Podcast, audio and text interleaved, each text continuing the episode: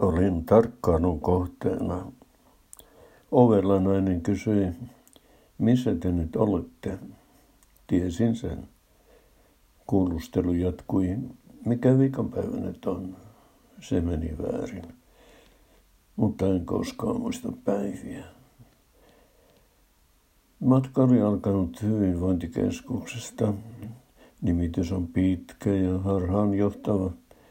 En voinut hyvin. Olin kaatunut kadulla, jäsennäkin naamasta, joka vaati hoitoa. Hoitaja oli ihan hassu. Hän heristi minulle etusormea ja kysyi, että onko niitä yksi vai kaksi. Minua pyydettiin myös hymyilemään. Sanon, etten osaa. No irvistäkää sitten, sen minä osaan. Sitten piti laittaa kieli ulos ja heiluttaa sitä puolelta toisena. Tein niin. Hyvä on, sanoi hoitaja. Riittää jo. Voitte lopettaa. Naama sai ensi avun. Annettiin dokumentit kouraan ja sanottiin, että sitten tänne, missä nyt olen, tarkkailtavaksi. Joudut ehkä olemaan täällä yön yli, sanoi hoitaja. Lääkäri sanoi samaa. On mahdollista, että olette saanut aivotärähdyksen tai jopa aivoverenvuodon. Se pitää tutkia. Kasvot ja pää pitää kuvata. No entä jos ei ilmene mitään?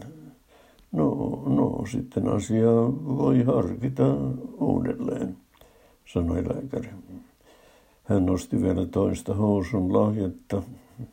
Polvessa oli ruhja, niin kuin pikkupojilla. Sana aivoverenvuoto jäi soimaan korvissani. Se on pahinta, mitä tiedän. Rauhoituin vähän, kun hoitaja tuli mittaamaan verenpainetta. Teillä on niin tuuhea, vaalea tukka, hän ihasteli. Yritin hymyillä, mutta irvistys siitä taisi taas tulla. Tarkkailussa on tylsää. Makaat vain ja kuuntelet, kun verenpainetta mittava laite tikittää. Henkilökuntaa eri värisissä asuissa liikkuu harvakseen pitkällä käytävällä. Muutama sairaanhoitaja istuu lasikopissaan työhönsä syventyneenä. Viimein tuli hoitaja ja sanoi, että nyt mennään kuvauksiin. Niitä sai tietenkin odotella. Närastys vaivasi ja pikkuhiljaa paheni. Onko täällä renniä? Huusin ohikitävältä hoitajalta. Ei ollut. Ihme sairaala. Kaikki hoitajat eivät juokse paikasta toiseen pää kolmantena jalkana. Jollakin on aikaa pysähtyä vaihtamaan ajatuksia. Kuvauksissa kaikki ok. Murtuma vain pikkurillissä.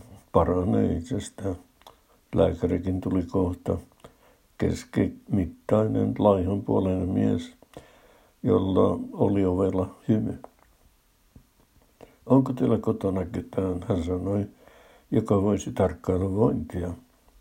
No ei ole kotona, sanoin, mutta on naapuri, jota voin pyytää.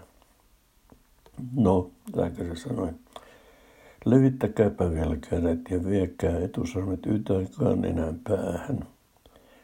Se onnistui ja lääkäri antoi luvan mennä kotiin. Se oli sellainen päivä. Huomenna on uusi päivä. Torstai. Toivoa täällä.